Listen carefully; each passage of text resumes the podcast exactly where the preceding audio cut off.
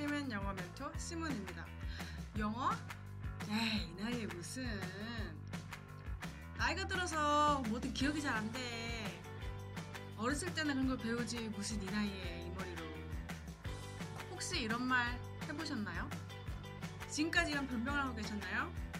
음, 언제까지 충분히 근거가 없는 고정관념에 매달리시겠습니까? 나이 든 사람도 어린아이만큼 혹은 어린아이보다 더 잘 영어를 배울 수 있습니다.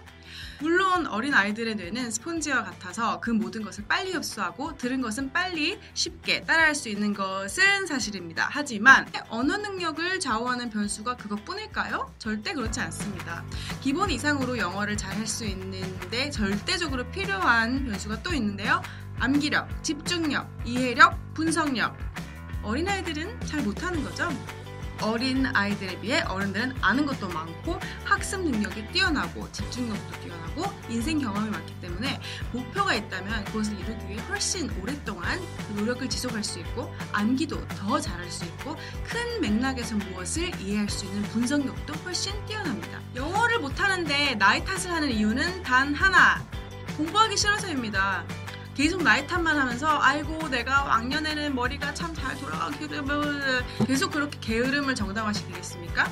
내 안에 불타는 욕망이 있지만 그것을 이루기 위해 아무런 노력도 하지 않고 있는데 그게 나의 탓입니까? 의지 탓입니까? 혹은 꿈을 잊어버린 탓입니까?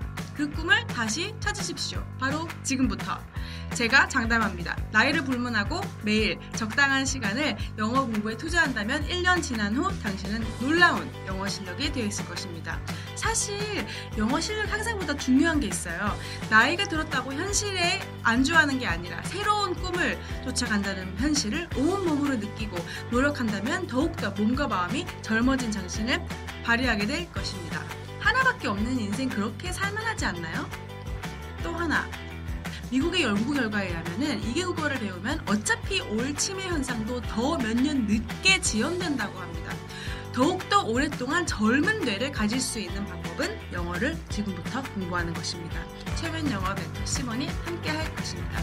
시작이 중요합니다. 오늘부터 시작해보세요. Now you are ready!